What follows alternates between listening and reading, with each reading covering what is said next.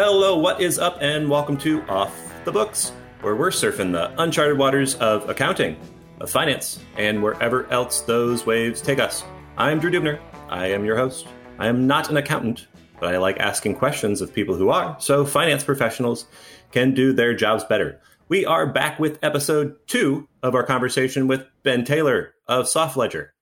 You know, over the last week or so, we've been having a discussion here in the Off the Books beach Steve's been having a hard time wrapping his head around some of this crypto stuff. And, you know, Steve, you might be better at asking this question than me. Sure. Well, it won't come as a surprise to anybody that I'm having a hard time wrapping my, my, my head around this. Ben, glad to have you back, by the way. Thank you. I'm just trying to, I'm, I'm asking myself as I was thinking about our previous conversation, at what point does it really matter that theoretically you could have a cryptocurrency that doesn't tie back to anything in the real world, no physical, tangible asset that people would care about. I'm just why is that not a big deal, and and and, and why doesn't that seem to be a concern uh, to some of the crypto enthusiasts that certainly you know you interact with? I would assume on a pretty regular basis. Yeah, great question, and that that is the the billion dollar question. it's uh, uh, it's one that comes up a lot, and uh, you know what really makes a thing that's that's a digital representation valuable. Uh, and f- for Bitcoin, there's been a lot of parallels people make to, to gold because you know gold is scarce. Why is gold valuable? We've just agreed that it's valuable because the, and and then there's a limited supply of it, so that you know that has some elements to it that make it so that um, you know it's it's it can be used as money. Um, of course, in that same vein, because it's you know there's no treasury function to it. The, the price can kind of fluctuate up and down. And so uh, that's a you know a counter to that.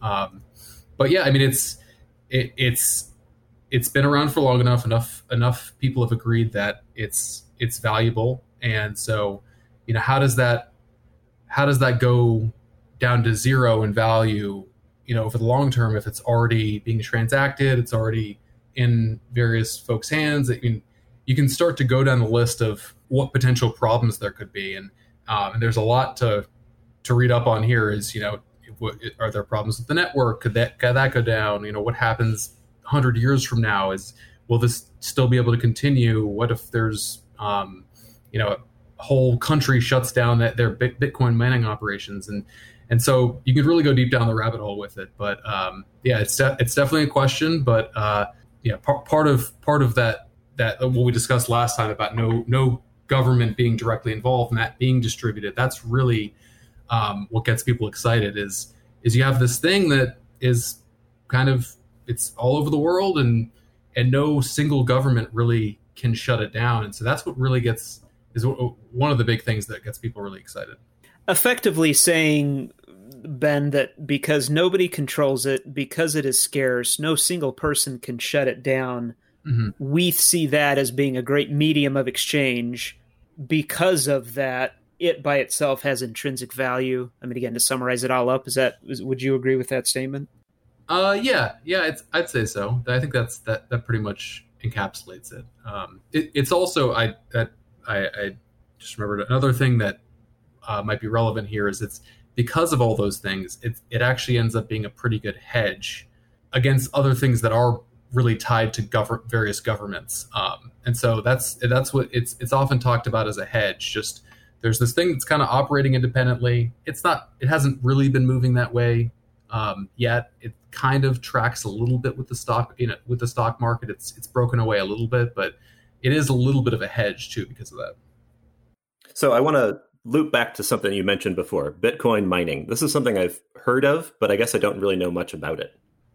Oh, sure. Yeah. So um, essentially, a, a, pro- a, processor has to solve a very complex math problem, and then if it does, it's the, and a bunch. Uh, there's they're all over the world. Lots of processing power. These various processors trying to do this, um, uh, and they call them miners. They're very specific to mining the Bitcoin algorithm.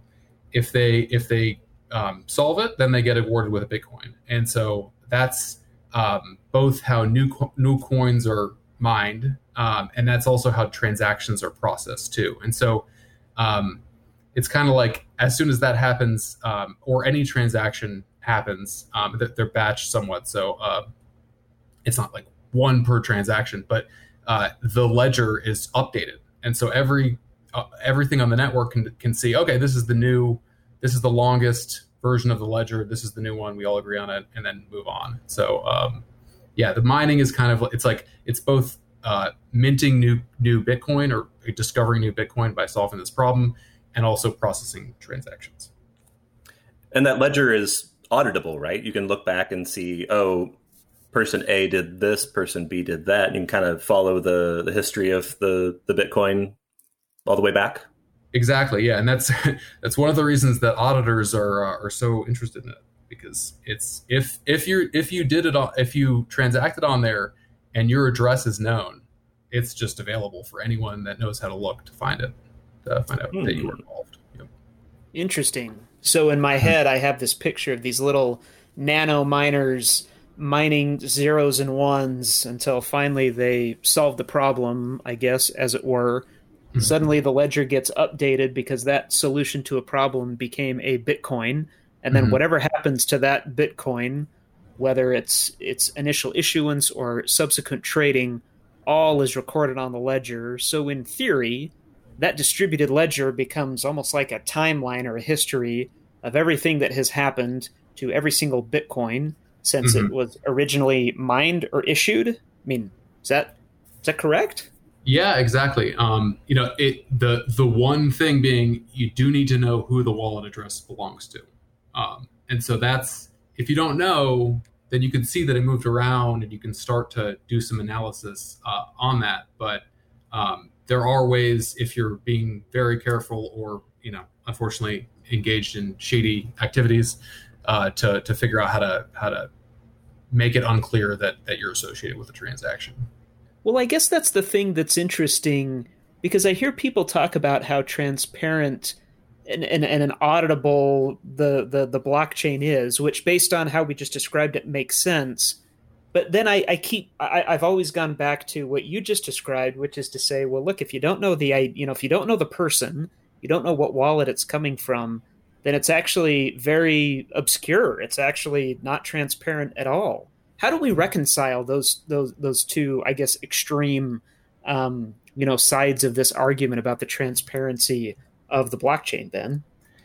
That's it's a that's a great question. I think that's that's one of the reasons why uh, regulators are having so much trouble with this is because you if you really are deliberate about it and you know what you're doing, you can make your your transactions um, uh, uh, anonymous. So you know they're stored, but if you're if you're careful, you go through the process of of mixing up your transaction through a number of different hops to different wallets. Um, it's going to be really tough to figure out what happened. Um, and so, yeah, that's it's it seems like it seems like what the end state of this is is is there's going to be requirements for getting into and out of the normal banking world from some of these blockchains where you could theoretically you don't know what what happened prior to that money uh, uh, reaching uh, you could call it on, on or an off ramp in that case as well. Uh, so um, there's i've seen some some tools around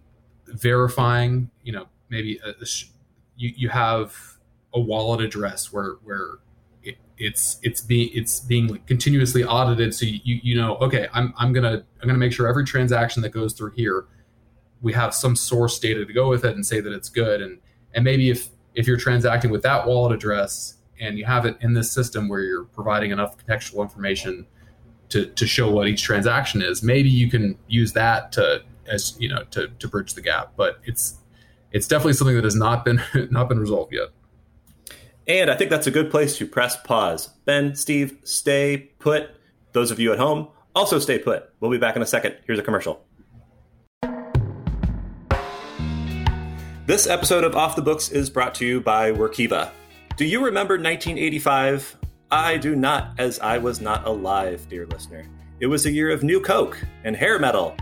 It was also the year the original Super Mario Brothers came out, and it was the year that Microsoft Excel was released. Video games have evolved really, really dramatically since 1985, and so has business, but Excel is roughly the same. Maybe you are mentally connecting dots here.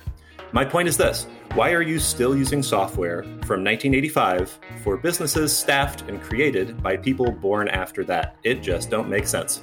Introducing Workiva. With a familiar interface, it feels like Excel but is so much more. Centralize all your vital reporting and risk data in one spot and get rid of those terrible shared drives. This gives you more time to do important stuff, like drink new Coke and play video games and listen to Motley Crue. Yes, Workiva, it is the real thing. That's W O R K I V A dot com slash podcast.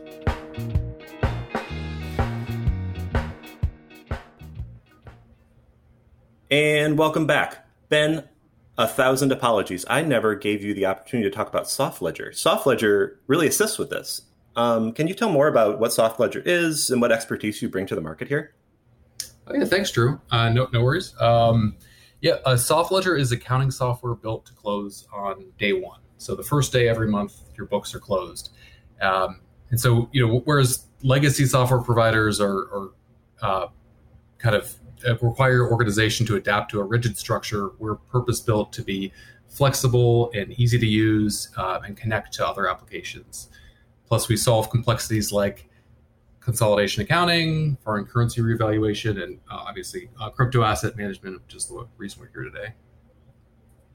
For sure. And I, I imagine accountants are freaked out about this. Uh, yeah, freaked yeah, out about SoftLedger? No, they're fans of SoftLedger. no, they're they fans of SoftLedger. They're freaked out about Bitcoin and cryptocurrency and all this transparency slash non-transparency of the whole thing.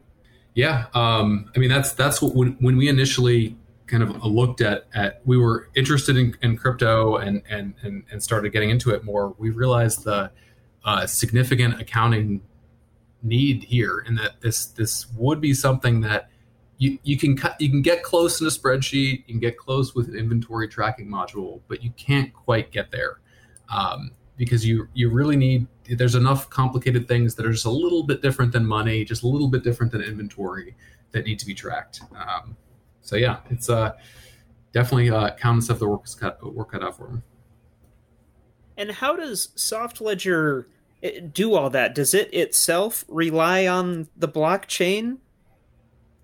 Um, so we don't right now hook up to directly to any blockchains. We we have integrations with with exchanges um, where we've standardized how their transactions come through and they can easily come to the system.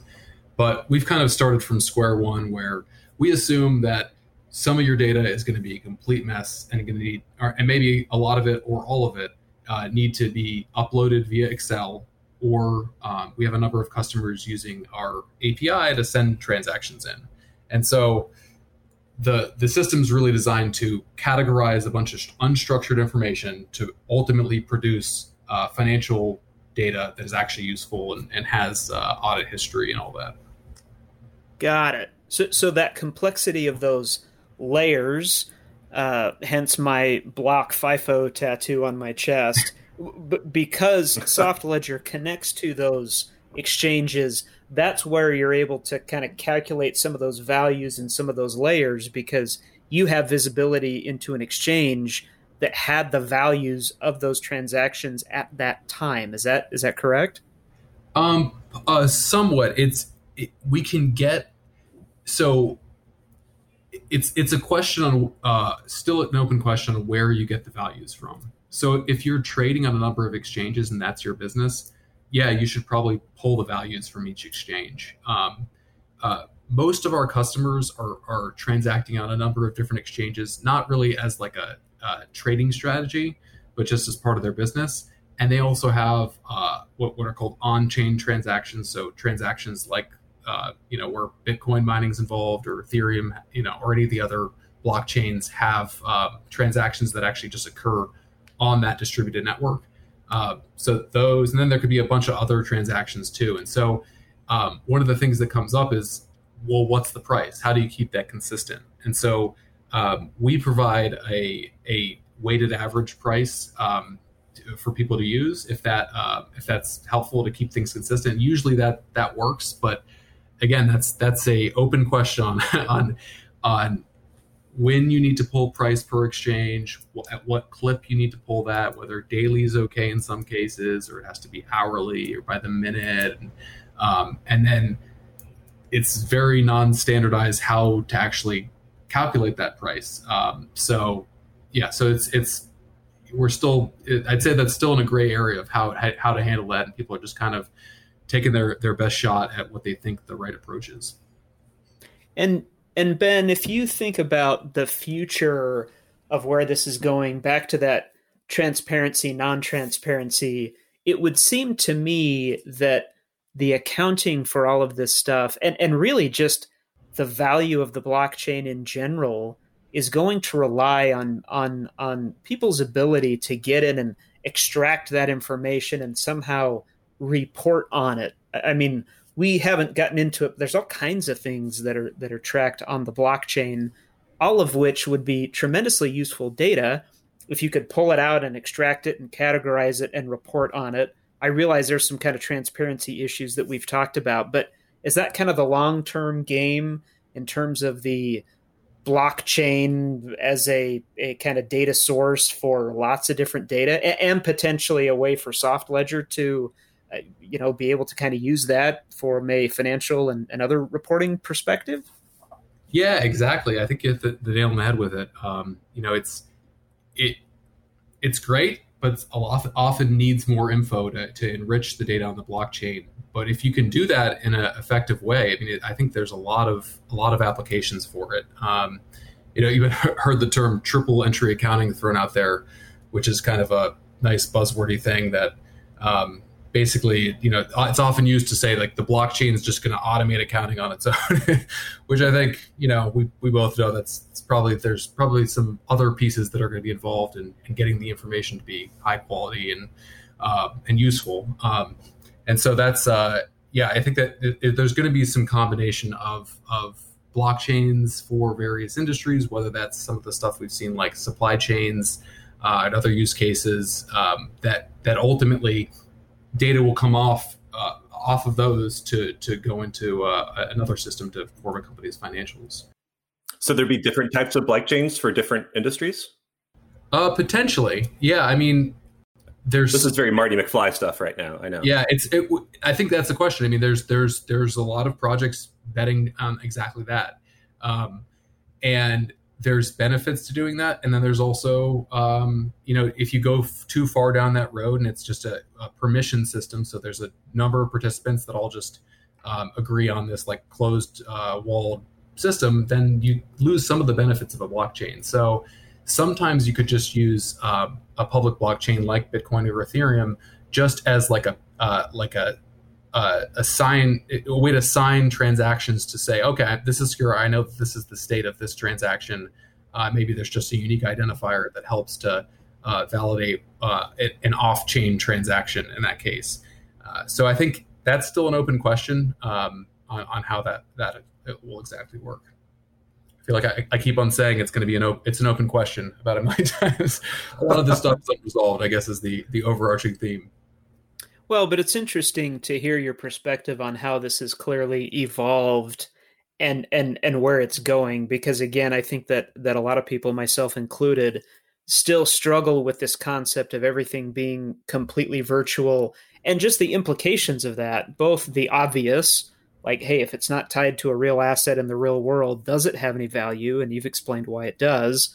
Um, but, but also in terms of the transparency and everything else, as as as far as other things getting recorded on the blockchain, like, like Grain, for example, you know, GrainChain is one company out there I, I think has been talked about quite a bit. There's supply chains and other things that, again, you just don't really tie that naturally to something like a distributed ledger.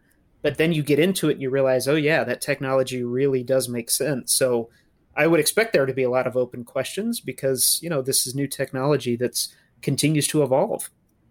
Yeah, exactly. It, it makes sense. Um, and and maybe it's just a it's it's just a question of of these these blockchains being interoperable in a way that makes sense. Um, and some will succeed, some will fail, but the ones that succeed will just have to communicate with each other because you know you're not going to get everyone to use the same blockchain for everything. Now, is there a way to use this for kind of nefarious purposes? I'm not speaking for myself. I'm speaking for a friend. Um, uh, absolutely. if you want to, if you want an anonymous transaction, um, there are some options out there. Uh, you know, it, it's it's it's tough to track how those are used because they are anonymous. But um, you know, like anything, uh, yeah, this, uh, you, you, can you can use yeah you can use this technology for nefarious purposes, but at the same time, you know you you can use dollars. You know, cash cash is you can use it the same way. It, it doesn't have uh, the ability to as easily send it across borders, but you know, even even electronically, there's there's been there's been issues there. So um, I think that that's that's something that the uh, a lot of projects suffered from uh, is, is, bad press around around uh, maybe being used for nefarious purposes. In some cases, it was uh, it was valid, but a lot of times the arguments are that you know cash is really it's not exactly uh, it's not exactly free from wrongdoing. So uh, so I think that that's important to consider too. So in Breaking Bad 2, uh, you won't, you know, show up with a suitcase of Bitcoin instead of a suitcase of cash. Is that what you're saying? Right. Yeah. A little like USB drive with uh, with that much Bitcoin on in that, in that storage facility wouldn't have looked quite as good. Yeah. Well, you know, it's it, it's funny when you say that, but so I I used to work um, as a director of SEC reporting for a a you know, large global company, one of the first to accept Bitcoin, and I remember us actually talking about that very issue. Hey, where where do we keep the Bitcoin? And that seems like a really dumb question, but until you realize, yeah, Bitcoin could actually be stored on an external hard drive or on a flash drive, and you know then it ends up being locked up. In fact, one of the jokes we used to play on the interns was, "Hey, we need you to go count the Bitcoin." Um, it's, it's, it's, down in a closet on the third floor. Uh, you know, it's pretty heavy. You know, bring a bring a hand truck. My car's low on blinker fluid. That's exactly right. I mean, even on the supply chain stuff, that that to me seems like such a really cool, neat way that this technology makes sense, right? Like, so okay, people get sick because there's been some kind of uh, uh, you know contamination of lettuce that was grown in this particular farm at this particular time, mm-hmm. and now because that was recorded on the blockchain, you can really quickly, I mean, almost instantaneously, go back, trace it all the way back, say, okay, you know, here's where the the source of the problem is. And then go all the way forward in terms of where it got distributed and where it ended up and what consumers might be impacted. And again, it's not what I just described is very intuitive and it makes sense, mm-hmm. but you don't immediately connect that with how the blockchain or a distributed ledger could be used to do that. I mean, wine is another example. Yep. Um, the, the, these use cases, if you can call it use cases, are so fascinating. I mean, it would be great to dig into that uh, a little further and kind of dissect that because I think that would make all of this somewhat high level um, abstract concepts become very real to somebody who's trying to understand hey what's up with this technology? How does it really work? What is it really doing? What problems is it actually solving? That's a really good point actually. So so that's and, that's a that's an example where i think this this kind of brings it all together when i think you, you describe some of these terms and it's like your eyes glaze over because you're like what does that actually mean practically? But if you i think if you can understand the the um, what the technology can do and like the limitations of it too well enough and then you understand something like supply chains and, and how to establish uh, a provenance for a bottle of wine or whatever um, and actually track that back then that's really that's really where this this comes to play is, is it's not going to be easy. But if you if you now have this thing that uh, that can more easily verify a transaction as it moves through the supply chain, you could probably just you could probably change that that the tech stack for that whole process in a way that ultimately, you know, at the end of it, what what do you care is is you know when when someone goes and buys a, a thing of lettuce at the store, they can see exactly where it came from, the timestamp, who packed it. You know, there's a there's a I don't know if there's a barcode on it that with with a, an iPhone app, they could see every everything in the history of that lettuce and see if it, it got contaminated and they, they shouldn't um, shouldn't eat it. You know, that's yeah, I think that's it's really interesting. That's one of the you know one of the cases where I'm, I'm um, most interested in. I had never thought about that. That's fascinating. So every episode we close on the closing question of the day. It's a fun, lighthearted way of ending a potentially very heady episode. So, Ben, if you had to spend a million dollars in a day, what would you do with it? Oh man, uh, asking an accountant about uh, something imaginative. Uh, let's see. um, right now, because I've been stuck in my apartment, uh, just going on a vacation. We, you know, we, we uh, uh, my my wife and I wanted to go on a safari forever. I think going on a really all out, um, you know, just just nuts uh, uh, travel day would be would be awesome. That sounds incredible, mm-hmm. Steve. Yeah, well, I'll tell you, Drew. I do have this kind of this sort of picture in my head of a, a, slightly different version of a Big Bird sweater that I would love to have put together. but assuming you're going to ask me for something separate and you're going to think I'm crazy, but if I had a million dollars to spend in a day, I would love to get into a position where every single day of the rest of my life, I could put on a fresh pair of socks that has never been worn and only been washed once. I don't know how much that would actually cost, but I bet I could get it with a million dollars. I think so. I think you know.